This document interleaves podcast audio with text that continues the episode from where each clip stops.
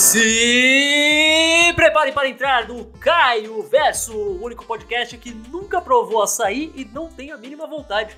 Pessoas me xingam muito por causa disso, mas eu acho que parece meio que terra no pote.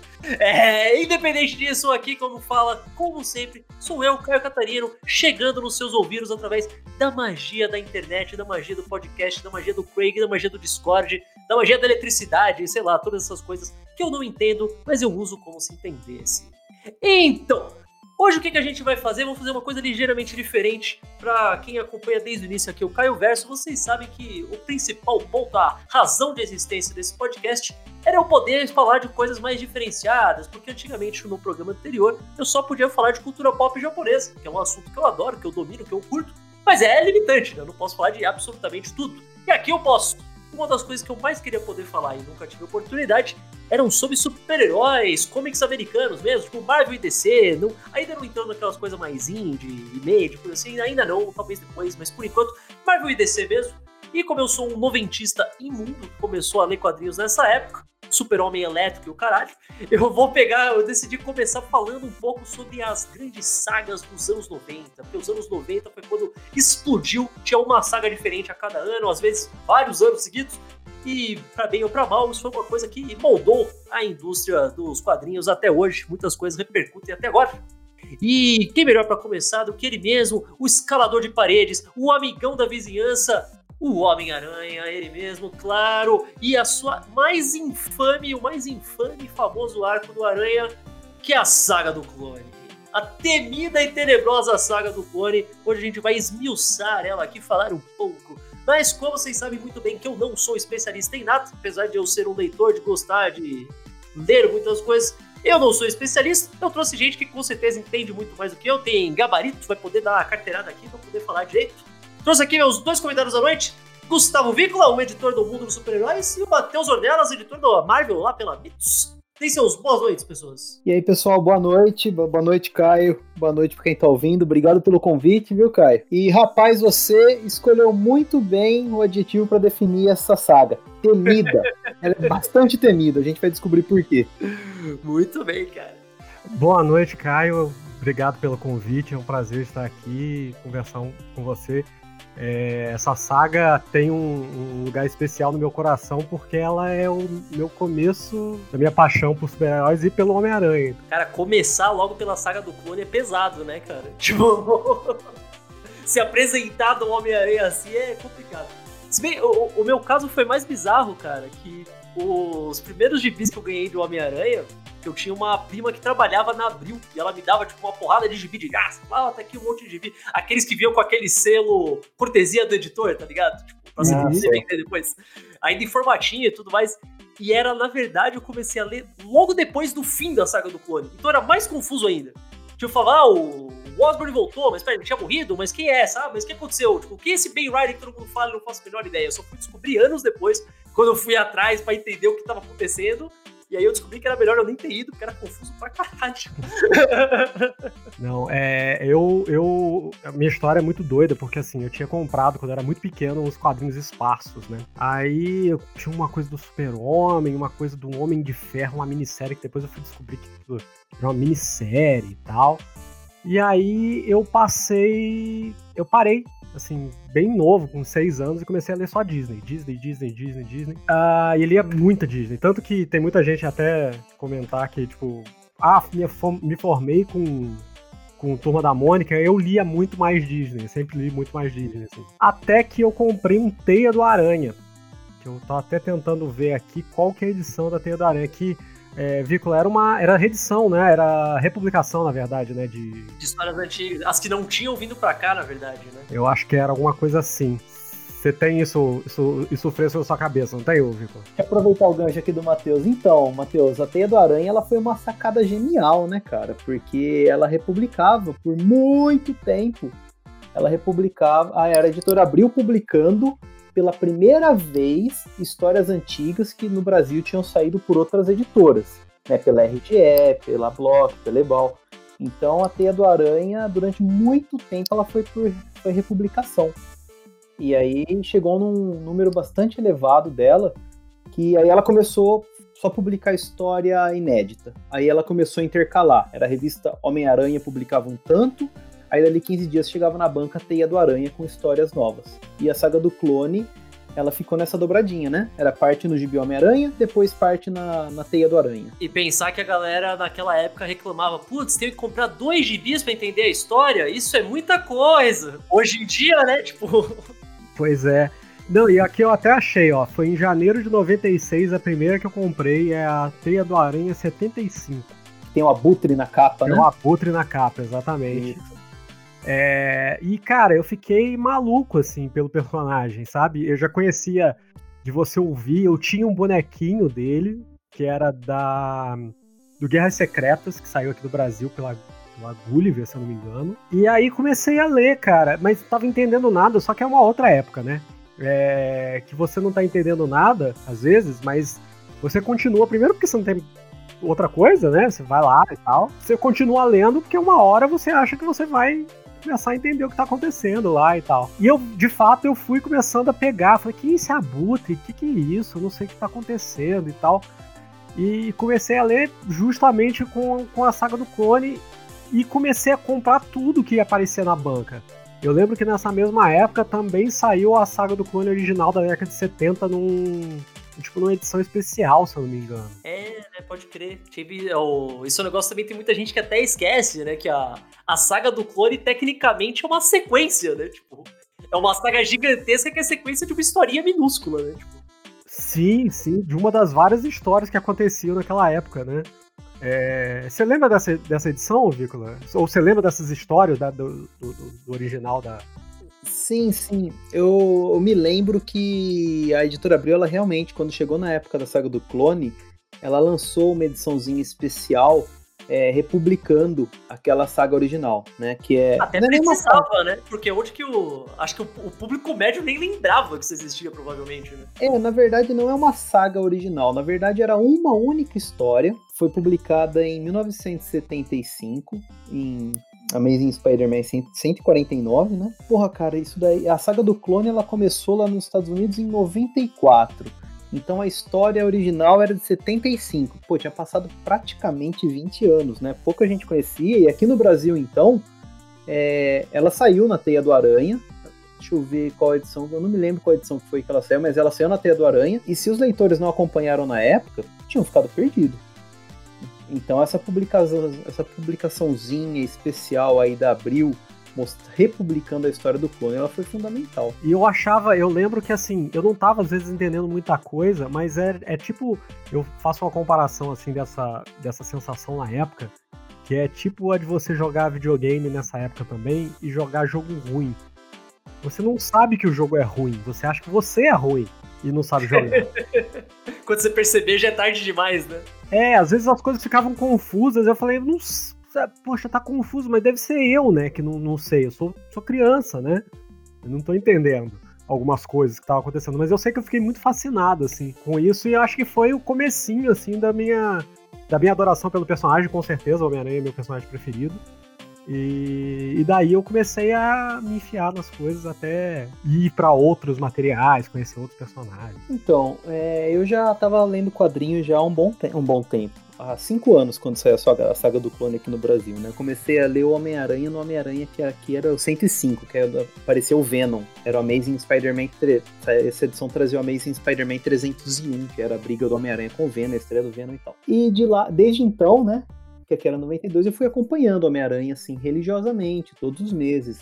Então, ao contrário da trajetória do Matheus, a a minha é um pouco diferente. Eu já tava com conhecimento aí mediano de Homem-Aranha, né? Eu acompanhava as coisas antigas pela teia e eu ia seguindo as historinhas novas pelo, pelo Homem-Aranha atual. Mas aí você acha que isso já te ajudou a. Você já- gostou da saga do clone no começo e depois falou, ah, não é tudo isso?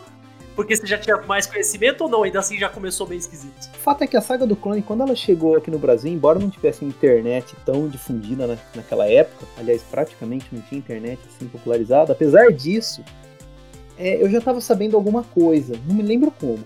Talvez a revista Wizard tava, tinha trazido alguma informação, mas já co- corria um murmurinho aí de que ia acontecer essa tal de história do clone, que aparecia um tal de Ben Rayleigh, que não sabia que era Homem. Então, quando começou, eu já estava mais ou menos por dentro do que ia acontecer. E, cara, o fato é que a história, a premissa da saga do clone, ela é legal pra caralho. Sim, sim, sim. E, e a, a, essa história, da, dessa trama da saga do clone, ela foi concebida para durar apenas 12 edições, né, do, das revistas do Homem-Aranha. Ou para durar, aliás, desculpa, 12 meses, ia durar um ano. Só que o negócio começou a, a dar algum dinheiro e o departamento de vendas da Marvel começou a se perder ali, e os editores começaram a ceder sua pressão, que o negócio se prolongou por dois anos. E aí ficou realmente.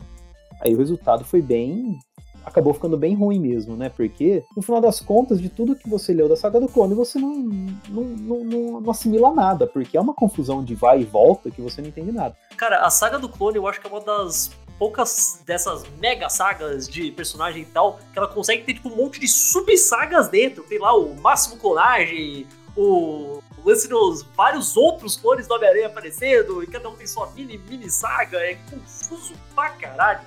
Cada semana um cara é o clone. Tipo, ah, hoje o Peter é o clone. Ah, não, o Ben era o clone. Ah, mas o Peter é o clone. Os dois são o clone. Nenhum é o clone. Sei lá, tipo. Isso é que é o chato. O que, que acontece você como leitor? Você simplesmente deixa de se importar. Você fala, ah, Tia May é o Homem-Aranha. Tá bom, beleza.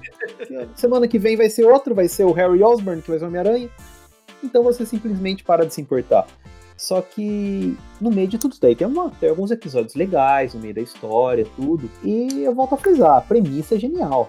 Aliás, eu acho que vale a pena a gente falar rapidinho da história original de 75, de 1975, que saiu no... Porque talvez aí quem nem todo mundo que esteja ouvindo conheça. O que se deu é que naquela época, naquela história, ela foi é, tinha um vilão chamado Chacal, que era um professor de faculdade do Peter Parker, e por motivos vários, ele fez um clone do Homem-Aranha, do Peter Parker.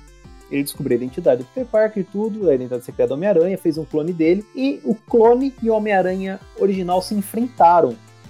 E ao fim do combate, o vencedor, o Homem-Aranha, ele joga o clone, né, que ele acreditava que já tinha sido morto, em uma chaminé industrial, para o corpo lá ser incinerado e tudo para ninguém pegar o material genético dele e tudo mais. Só que acontece, o Homem-Aranha antes ele tinha pedido para um amigo dele, eu não lembro se o Dr. Kurt Connors, que é o lagarto, ou algum outro cientista, fazer um teste de DNA. Falou, por favor, eu preciso saber se eu sou clone ou não. E ao final da batalha, depois que ele jogou o corpo do clone no, na chaminé, ele tava com esse exame na mão, um papel dando resultado.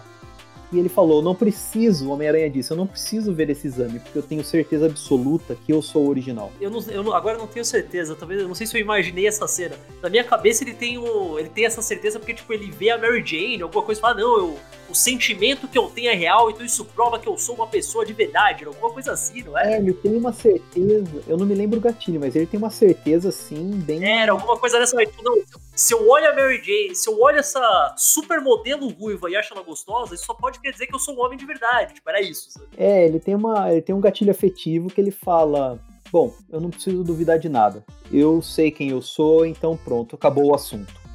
E ele vai embora sem ver o resultado, e o resultado tampouco é revelado aos leitores.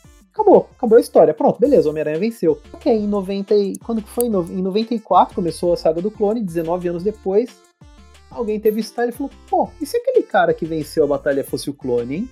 Pam, pam, pam. pam, pam então, pô, a premissa é interessante, é bacana. Sabe? Porque se você tá disposto a entrar no mundo dos quadrinhos e falar, tá bom, vamos embarcar nessa, ver pra onde que vai essa loucura. Pô, aí você se diverte, né? Você fala, caramba, será que não é o Peter Parker e tal? Cara, eu, eu acho que todo mundo já fez essa comparação, mas é meio inevitável, considerando que é uma super saga de quadrinhos da época de 90 e tal é exatamente o mesmo problema que teve com a queda do morcego. É uma premissa muito legal, só que daí fez sucesso muito mais do que eles estavam esperando, tiveram que estender pra caramba, e é isso que deixou a saga em si chata. Né? É curioso porque, editorialmente, assim, a, a saga do clone é uma resposta, inclusive, direta ao sucesso da queda do morcego uhum. e à morte do super-homem, né? Que são mais ou menos da mesma época e tal. E a DC nessa época tava assim, nadando de braçada, né? É, Super-Homem. Eu lembro, se não me engano, a morte do Super-Homem deu no, no Jornal Nacional. Essa, essa, época dos anos 90 foi quando começou a ter muita, tipo, ah, vamos mexer no status quo, vamos, vamos matar o Lanterna Verde e todos os Guardiões e colocar só um cara novo. Vamos matar o Super-Homem e colocar 200 caras pra ficar no lugar dele. O Batman agora é o Azrael. Então o Homem-Aranha agora é o clone. Por aí vai, né? E aí, só para completar o que o, o Víctor tava falando, é legal também pensar que, assim, eu acho que a, prime a primeira história do, do, primeiro clone, né, o do Chacal, da criação do Chacal e tudo mais, isso é, tá ligado a talvez uma das histórias mais importantes do Homem-Aranha, que é a morte da Gwen Stacy, né? Spoilers! Ela morreu, gente, e voltou. e morreu. E voltou. E transou com o Duende Verde, mas a gente não gosta de falar sobre isso. Maneira. Então, mas então você já tem esse, esse contexto e eu acho que uma outra coisa que é interessante, que aí a gente passando já para agora, só depois desse intervalo para os anos 90, é, então você tem a DC aí dominando. Acho que ainda não tinha Image, né? 94 ainda não tem Image, né? Tinha, tinha sim. A Image, a Image na verdade, ela é de 90, ela estreou em 92, né? Com o gibi Young Blood, acho que foi Young Blood 1. E o que acontece? Os caras estavam arrebentando de vender estavam ameaçando a soberania ali Marvel e DC. Então já, já tem esse contexto, tá? Já tinha. E a própria queda do morcego, ela foi uma, uma, uma reação assim da DC à Image, né? Porque naquela época o que, que tava vendendo? fazer só esse parênteses aqui, a gente tá falando de Homem-Aranha, mas vamos falar do Batman porque o Matheus é relevante, né? Os executivos ali, os editores viram a galera, os públicos consumindo aqueles heróis assim, modernos, ultraviolentos, sanguinários, cheios de arma e tudo mais. E a DC insistiu, né, pros editores, ali, o corpo de vendas, os executivos insistiram para os editores fazer.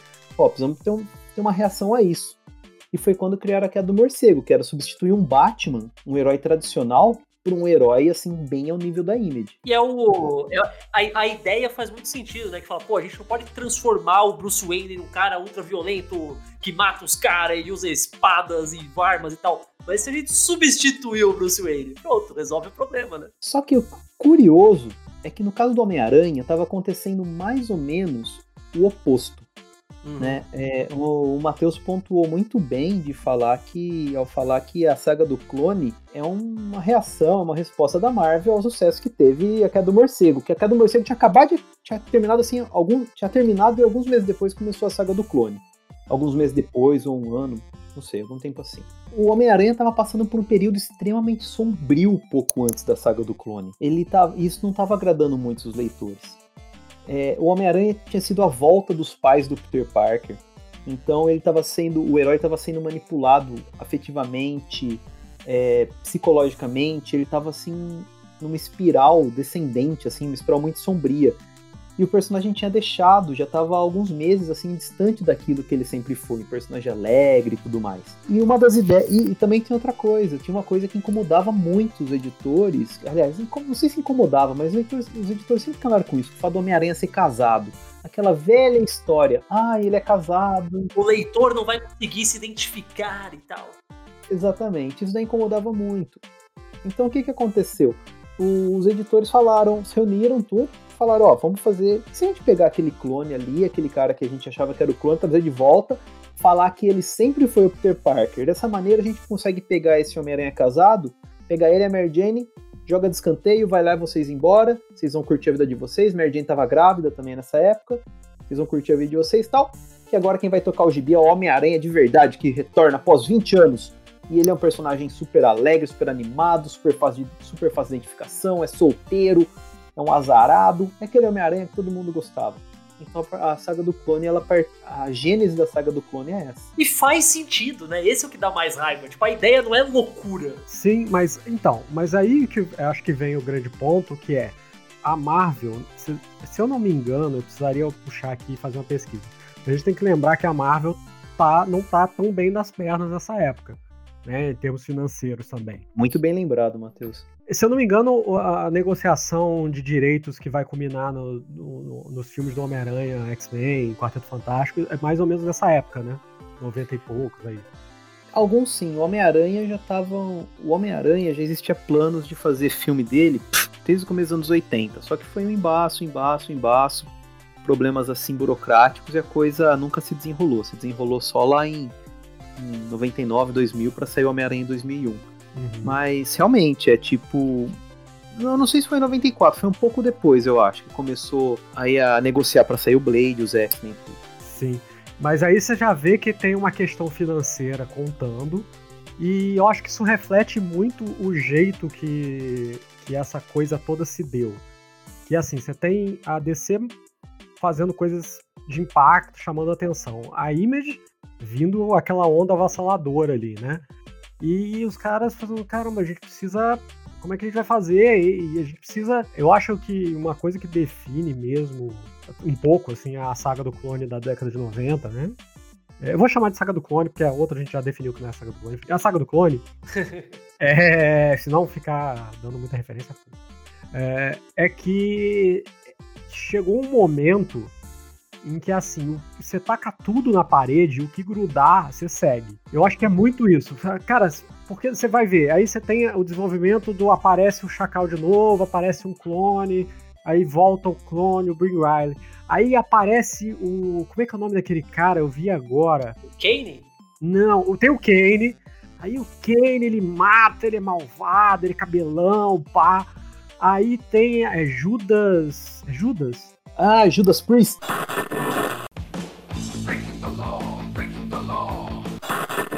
Não, Judas Priest não. É a banda, é Judas.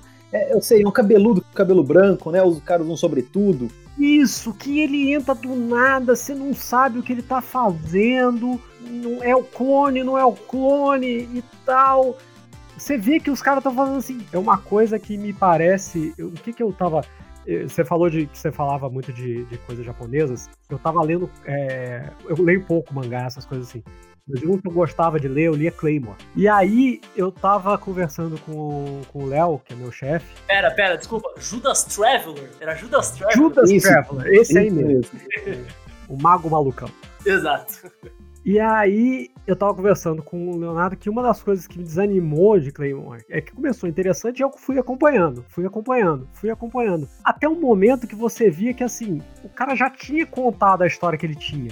Só que provavelmente estava vendendo legal, os caras falaram, cara, mês que vem, vai, vai. Estica isso aí, né? Tipo... É, e você começa a jogar tudo, sabe? Ah, então agora tem o monstro galáctico. É, é mais ou menos isso, sabe? Agora tem, é, tem um esqueleto, eu não sei se vocês lembram disso, que eles acham um esqueleto com o uniforme do Homem-Aranha. Que nunca. Eles resolveram isso? Eu nem não, lembro, porque cara. ninguém fazia ideia do que fazer com isso. Só jogaram. Vale lembrar que pro um negócio que era pra, pra ser o Homem-Aranha e o clone do Homem-Aranha, depois colocaram o Kender, que era o clone falho do Homem-Aranha, depois apareceu o Aracnocida. Nossa, o Aracnocida, o gigantão, né? É, tipo, que eu nem lembro que porra ele era, ele era só, tipo, sei lá, clone do clone, não sei. É isso que tá. Você, não, você simplesmente não lembra, você simplesmente não se importa mais. Sim, é, é, é, é, confuso demais. Eu Uma vez eu vi um pessoal falando, e eu concordo 100%, que se você pegasse a saga do clone ou ele fala assim, ó, oh, vamos refazer a saga do clone com uma coisa, tipo, começo, meio e fim, uma coisa concisa, daria para fazer. Sabe, daria, daria. Tipo, se não colocasse nenhum dos pormenores bizarros, detalhes, daria para fazer, mas não foi o que aconteceu, né? Eu tô chegando à conclusão que gibi de super-herói, ele vai muito bem enquanto fica na mensal. Quando entra a saga, a coisa azeda de um jeito, é tipo série de TV pô, que ideia legal essa que você acabou de ver que cabe em um filme. Aí você começa a ver série de TV, tem aquelas barrigas gigantes, você fala, pá, caramba, pra que, que eu tô assistindo mais esse episódio aqui? Eu chamo do, do efeito Netflix. As séries que dariam ótimas séries de seis episódios e tem que ter 12, sabe? Exatamente. Então, é, quando tem um grande arco, uma, uma grande saga, faz a coisa já meio que fica meio estranha mesmo. E a saga do clone é cheia disso, né? Cheia de barriga. E, e, ela, e ela foi estendida justamente pelo que a gente estava falando, porque ela começou vendendo bem, né? As pessoas ficaram intrigadas. Só que nesse afã de manter a novidade, de manter as coisas, uh, começaram a jogar tudo que tinha. Nessa época você.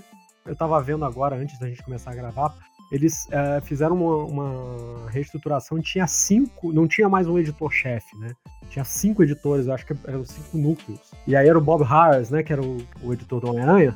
Eu acho que o Bob Harris, ele era do, dos X-Men. Homem-Aranha, eu acho que era o... Putz, posso estar falando besteira, mas era um cara chamado Terry Kavanagh.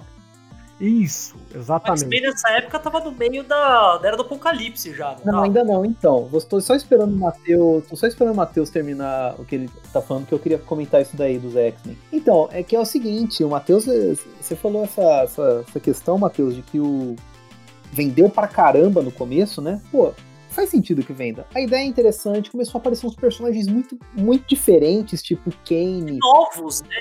Isso também é uma coisa que a galera esquece, né? Personagem novo, olha só que loucura. O próprio Ben Riley, você quer saber, pô, será que não é? Enfim, tinha atrativos a série, a saga no começo. Só que o negócio começou a vender tanto que se estendeu. Isso daí é o, é o- o que o Matheus falou, né? E aproveitando esse gancho do Matheus, o negócio começou a vender de uma maneira que o Bob Harras, da, o Bob Harras, do editor do núcleo dos X-Men, falou: caramba, galera. Chegou pros roteiristas dele e falou: ó, Homem-Aranha vai passar a gente. Tem que lembrar que os X-Men vendia pra caramba naquela época. Vendia tipo água, igual água no deserto, né? Nos anos 90 a gente teve a febre mutante e a Mar... a coisa que mais vendia na Marvel era X-Men. O X-Men número 1 ainda é o recorde de maior men- mensal com maior número de vendas, não é? Acho que até hoje ainda é, se não me engano. Eu não, eu não sei, eu não parei pra ver se ainda é, mas vendeu horrores. Mas é, só fazer esse parênteses aí que vendeu horrores porque a gente tem que lembrar também desse mercado especulativo, né? Porque lá nos Estados Unidos as vendas funcionam pelas lojas de quadrinhos. Uhum. Então você vai lá, ô dono da loja, eu vou querer um X-Men, tá bom? Aí o cara anota quantos clientes pediu, ele falou, Marvel, manda sete X-Men aqui pra mim, porque tem sete clientes que querem. Só que os donos da loja estavam falando, putz, mas isso aqui vai valer uma grana. Marvel, ao invés de mandar sete, manda 20. Então vendeu pra caramba, porque os, os estoques das lojas ficaram com um monte de X-Men 1 encalhado lá, porque os caras compraram pra caramba pra vender e tava lá encalhado. Não quer dizer que tenha chegado a tudo isso de leitores, mas enfim, toda forma vendeu pra caramba. Aí, enfim, o Bob, Arras chegou pra equipe dele e falou: Ó, Homem-Aranha tá com essa saga do clone maluca aí, tá vendendo pra caramba, vai passar a gente, o que, que a gente faz? Ah, era do Apocalipse. Então, era do Apocalipse, ela é uma reação direta do núcleo mutante à saga do clone. Se não fosse a saga do clone, talvez não tivesse uma Era do Apocalipse. Caralho, é uma vingancinha por causa da saga do clone, né?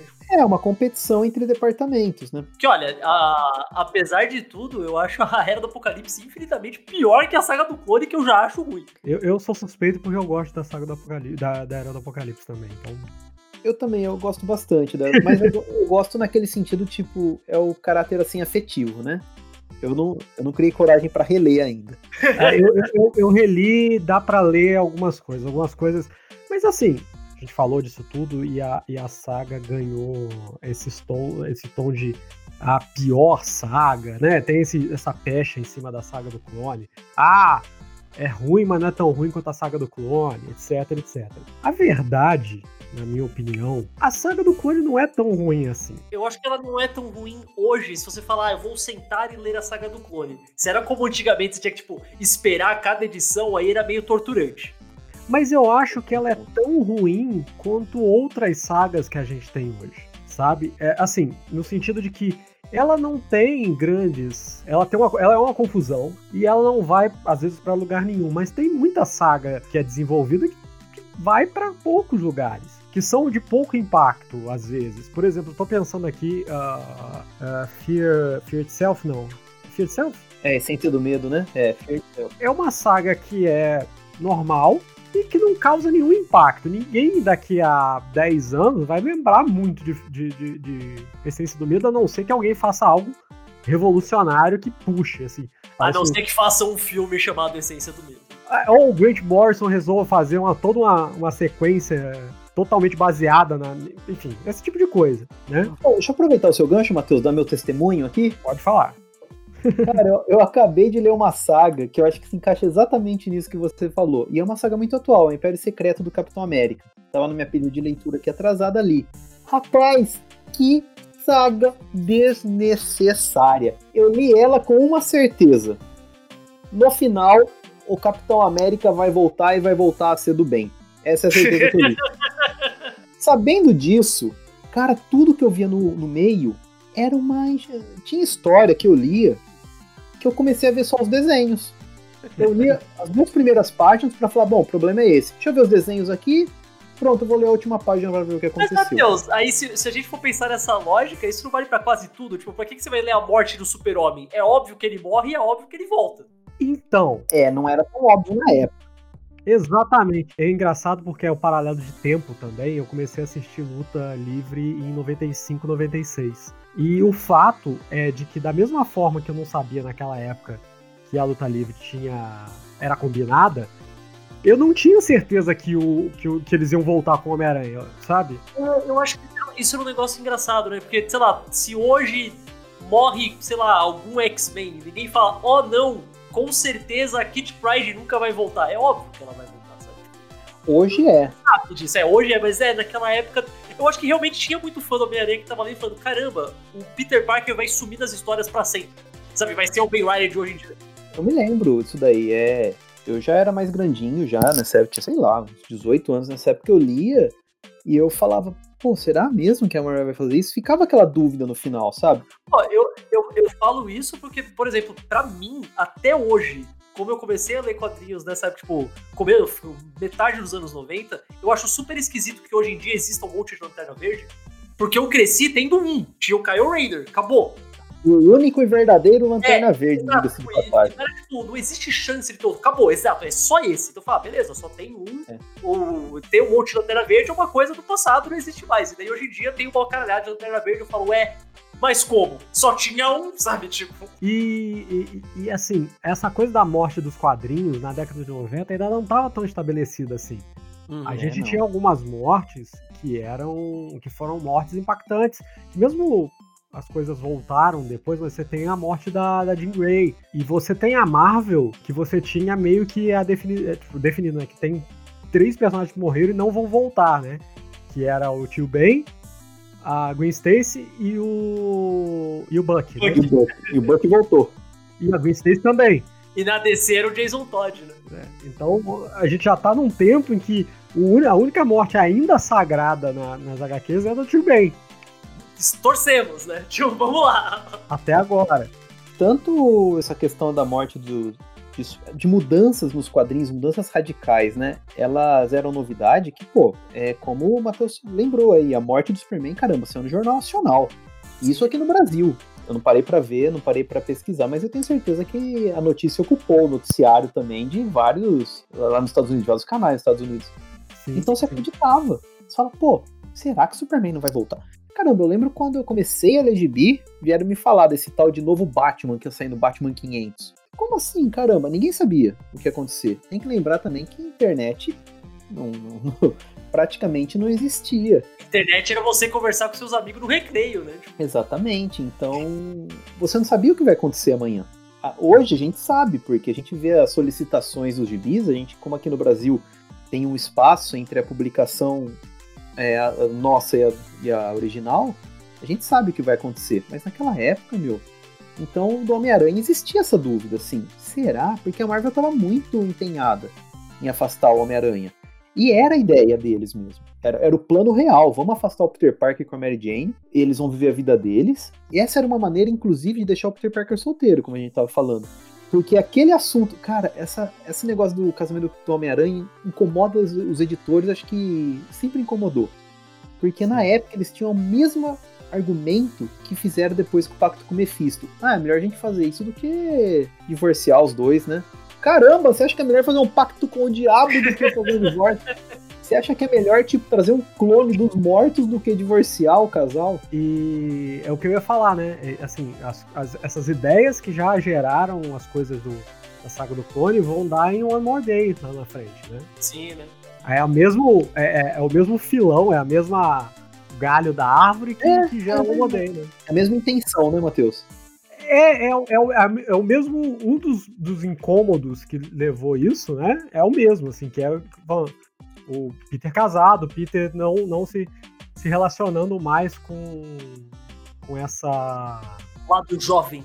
Isso, exatamente. Hoje ainda eles têm o tem a figura do Miles Morales pra falar, tá, a gente vai ter um Homem-Aranha adulto e um Homem-Aranha jovem, né? Até dá pra, para separar mais, né? Fica mais fácil. Pô, só deixa eu voltar para um assunto anterior que se perdeu. Só fazer um complemento que eu achei uma informação muito curiosa sobre a queda do morcego. A queda do morcego ela foi concluída em setembro de 1994. Em outubro começou a saga do clone. Caralho, né? Tipo, um mês depois. Os caras não perdem tempo, né? Você pula de uma mega saga pra outra, né? Tipo, olha aí que prático. É, porque naquela época realmente vendia, convencia, né? Ó, eu, te, eu tenho uma pergunta puramente de, pura, puramente de opinião fashion pros dois. Qual a opinião de vocês do uniforme do, do Aranha Escarlate com, com, com a jaquetinha por cima e o capuz? Puta, cara, eu gosto, eu gosto pra caralho desse visual. Eu também, cara. eu adoro. É, é, tão ridiculamente anos 90 que dá a volta e fica foda, tá ligado? Eu vou é. falar aqui, pra mim, é o, o melhor uniforme do, do Homem-Aranha. Ô, louco! o Matheus foi ousado agora. Eu, eu vou contar uma historinha rápida. É. Rápida pra vocês. Eu. Esses, esses dias eu tive num evento lá em Campinas e eu conheci lá o Bruno Oliveira. O Bruno Oliveira é artista. E uma das coisas que ele desenhou foi o Ben Riley, o Aranha Escarlate, que saiu recentemente agora, né? Uhum. Que foi uma, uma, um encadernado que saiu do, do Ben Riley, né? E ele desenhou algumas páginas e tal. E eu editei esse material. Então eu fui, com ele, fui conversar com ele lá e tal. Aí deu um oi e falei, pô, você desenhou o Ben Riley, né? pô, eu te editei aqui no Brasil. Aí, pô, que legal, nunca tinha conhecido alguém que tinha editado meu material aqui no Brasil e tal, não sei o quê. E ele tava vendendo um sketchbook e eu peguei. Aí ele falou, pô, você quer que desenhe alguma coisa? Eu falei, quero. Aí ele olhou pra minha cara e falou, você quer o Aranha Escarlate? Eu falei, ih, com a cordinha.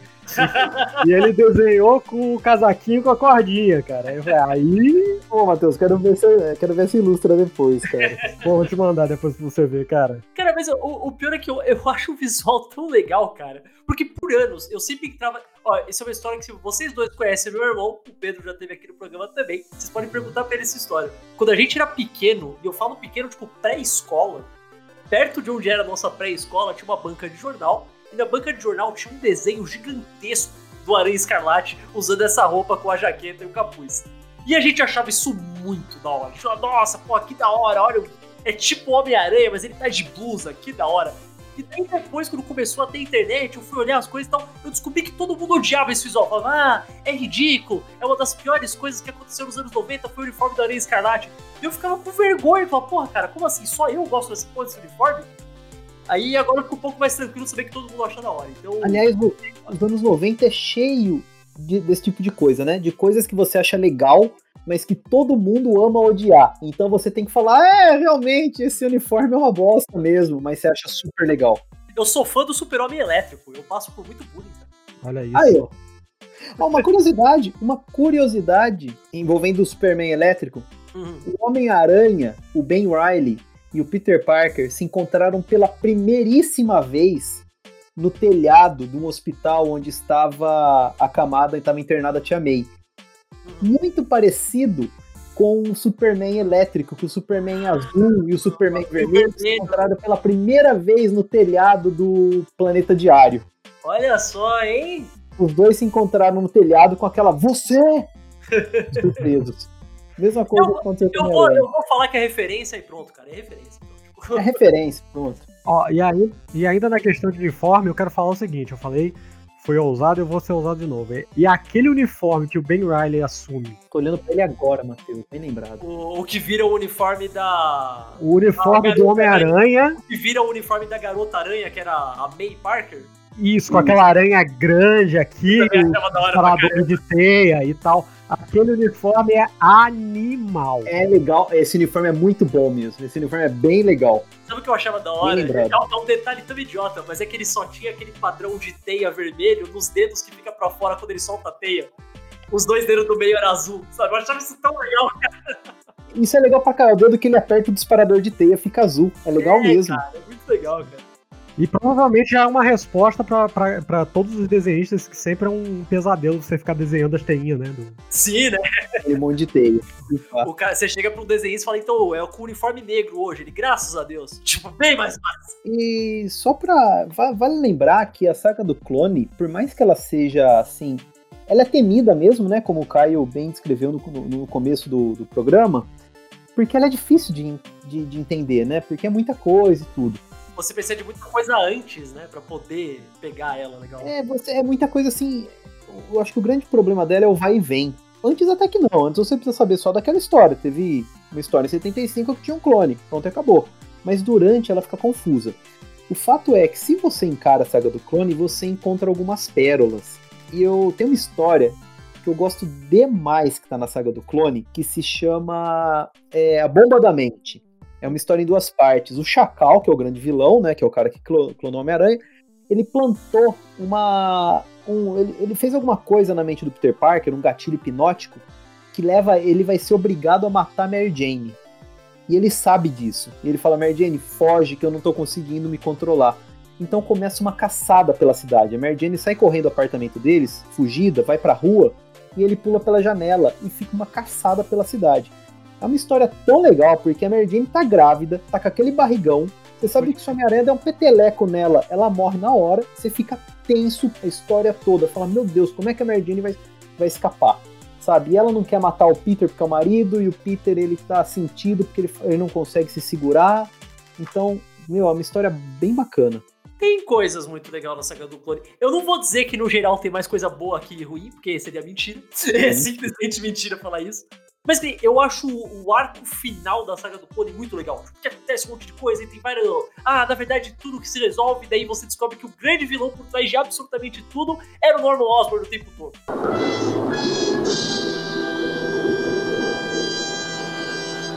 Que não faz o menor sentido quando você para pra pensar? Não faz mas é um momento de impacto, né? Você fala, caralho, Norman Osborn, porra, meu Deus, sabe? É, não deixa de ser uma surpresa, né? Porque. Ele tava morto faz quantos anos, cara? Então, isso é. Volta de novo naquele assunto que a gente tava falando. Não tinha certeza. As grandes mudanças nos quadrinhos antigamente era para valer. Tipo, hum. o Duende Verde, ele estava morto, acho que ele foi morto em 72, será? Logo depois da morte de Gwen Stacy, né? Tipo ou durante a morte aqui, 73, Amazing Spider-Man 122. A história do clone original e a morte da Gwen e do Duende Verde foram escritos pelo mesmo cara, que é o Jerry Conway, né, que é o cara que substitui o Stan Lee. Mas enfim, ele estava morto há anos. Ele sim, há mais de 20 anos. E ninguém esperava. Pô, mas esse cara tá morto. Sabe, ele não vai voltar, porque eles não ficam voltando o tempo todo. Pegou muitos leitores de surpresa, pegou a mim de surpresa. Isso é uma coisa legal, foi a oportunidade que eu tive como leitor de ver o Duende Verde assim pela primeira vez, pelo menos nas histórias atuais. E foi na saga do. Foi por causa desse final da saga do clone que ficou cimentada essa ideia de que o, o Coringa do Homem-Aranha é o Duende Verde. Que antes não era, né? Era muito mais tipo o Dr. Octo. Não era o Duende Verde principal, o vilão do Homem-Aranha, sabe? O Nêmesis do Homem-Aranha. Eu também sempre achei que é o Dr. Octopus, o, o grande vilão, o grande inimigo do Homem-Aranha. Mas com a saga do clone realmente ficou sedimentado. Enfiaram goela abaixo que é o Duende Verde. E a, a volta do Duende Verde depois do Norman, né, gera algumas coisas muito legais, tipo o próprio Reinado Sombrio, né, é consequência direta, e Thunderbolts, né, que eu gosto muito também. Gente, a gente tem que chegar aqui no finalzinho, infelizmente temos um tempo limitado. Acho que vou precisar que vocês deem umas considerações finais da saga do clone, que ela significou para Homem-Aranha, o que significou depois, mas conciso. Tentem aí, vamos lá. Cara, para mim a saga do clone, ela é, eu tenho assim um carinho por ela. Ela é o retrato dos 90, é uma época que eu lia muito quadrinho. Cara, ele manteve assim preso ao Homem-Aranha. Ela foi por quase dois anos de publicação. Apesar de ser. Ela tem uma, uma duração desnecessária, mas eu gosto de vasculhar ela.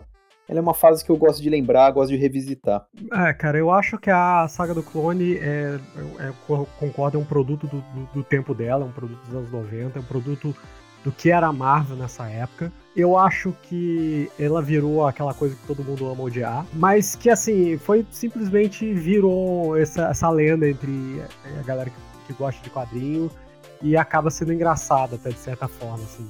É, eu acho que tem coisas muito legais no meio. Você tem que, você tem que peneirar ela, mas se você peneirar, você acha, acha as coisas muito legais. E ela é muito importante para mim como formação de leitor de quadrinhos. Então não tem como falar mal dela. Há muito tempo eu tinha achado um cara que fez uma lista ele fez, olha, isso aqui é a, como ler a saga do clone sem filler. Ele pegou só os capítulos que realmente fazem a história andar, é, sabe?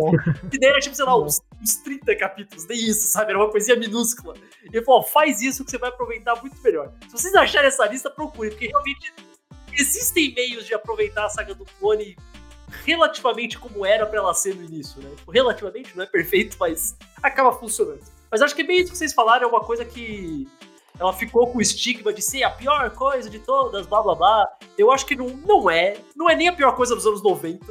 Talvez não seja nem a pior coisa dos anos 90 do Homem-Aranha. Tipo, talvez nem isso. Mas. Eu, ela tem muitos problemas. Ela é uma, ela é um marco tanto para coisas boas, mas também para muitas coisas ruins. Os problemas editoriais são absurdos. Se vocês têm curiosidade em saber mais e você tiver um bom domínio do inglês, eu recomendo muito um blog chamado, é, acho que é, acho que é Riley Diary, é tipo os diários do Ben Riley, que é sempre que é cara falando de tudo que aconteceu na parte editorial da saga do clone, e é uma leitura fascinante pra você ver a bagunça que foi, tipo. Porque se você acha que é uma bagunça no roteiro, a bagunça por trás foi pior ainda, cara. Então, a saga do clone tem que lembrar também que ela teve alguns subprodutos interessantes, né? Que é tipo a filha do Homem-Aranha, com a filha do Peter Parker com a Mary Jane. A ideia surge no, em meio à saga do clone. É, né? E Verdade. tempos depois a, a, ideia de uma, de uma da filha deles é aproveitada numa revista What If, aquele que aconteceria ser, e daí pronto, gera a Garota Aranha. Sabe? Então, vale a pena dar uma pesquisada na saga do clone, porque tem uns subprodutos bacana. E o. Ó, gente, acho que deu pra fechar aí. Daria pra gente esmiuçar mais ainda a saga do clone e tudo mais, mas acho que dá pra. Chegamos num ponto legal pro pessoal se interessar, poder ir a ler. Ou... Se interessou em quer ler, eu digo boa sorte, mas acho que você vai aproveitar alguma coisa. Queria agradecer então muito vocês dois, por favor, deem os seus. Onde o pessoal pode encontrar vocês aí nas redes sociais, quiserem ver o que vocês fazem, façam o seu jabá aí, por favor. Carlos, obrigado pelo convite gostei demais. É, sentar para conversar com você, conversar com o Matheus, que eu tenho tanta saudade, que a gente foi colega de trabalho, colega, a gente é colega de RPG, faz tempo que a gente se vê. Então foi uma oportunidade assim bem gostosa, principalmente pra gente, pra gente ficar falando do Homem-Aranha. O pessoal pode me encontrar mensalmente na revista Mundo Super-Heróis, é, sai todos os meses na banca, nas bancas. Acho que é a melhor maneira de, de, de me acompanhar, acompanhar meu trabalho, ou pelo meu Instagram, que é o arroba Genial. Legal. Eu, bom, quem, eu queria agradecer também pelo convite, primeiramente, foi muito bacana. O Vícola já falou tudo, mas é isso. É, é, a gente é amigo, foi colega de trabalho e agora fica. Tenta matar uns goblins de vez em quando, se encontrar quando a gente pode. Infelizmente agora a gente tá tendo que ficar em casa, mas, mas a gente vai retomar isso tudo em breve se tudo der certo. E para me encontrar, cara, você pode me encontrar no Twitter, que é onde eu uso mais, o Matheus Ornelas, sem H e com dois L's. Eu tenho um podcast de RPG, que é a minha outra paixão. Ele chama Podcast de 20 Minutos, que eu faço junto com o Daniel Albino, que é um amigo meu. Que você pode encontrar no Spotify, podcast de 20 minutos, ou no site d20minutos.com.br. D20 numeral minutos.com.br. Legal, maravilha. E vocês, pessoas que estão ouvindo, vocês leram a saga do clone quando saiu? Vocês são mais jovens, vocês conheciam a saga do clone? Porque esses dias eu percebi que tem gente que nem sabe que todo esse, todo esse papo louco de clonagem aconteceu com a Homem-Aranha, coisa que tá meio que saindo do imaginário popular. Acho que só vai voltar quando, sei lá, se o terceiro filme do Tom Holland for o Tom Holland com vários clones dele, vai saber, né? Não duvidaria de nada essa altura do campeonato. Mas por favor, mandem pra gente, pode mandar aqui direto pro nosso e-mail no caioversopodcast.gmail.com Pode falar direto com o Caio no Twitter, no arroba Catarino Caio. A gente tem a página no Facebook, o arroba Caio Verso, também no Instagram, no Caio Verso. Tudo vocês podem encontrar a gente e participar desse maravilhoso mundo místico do Caio Verso. Valeu, Gustavo, valeu, Matheus, valeu todo mundo que tá ouvindo e valeu, sei lá, cabeça de teia, não sei. Valeu todo mundo, falou!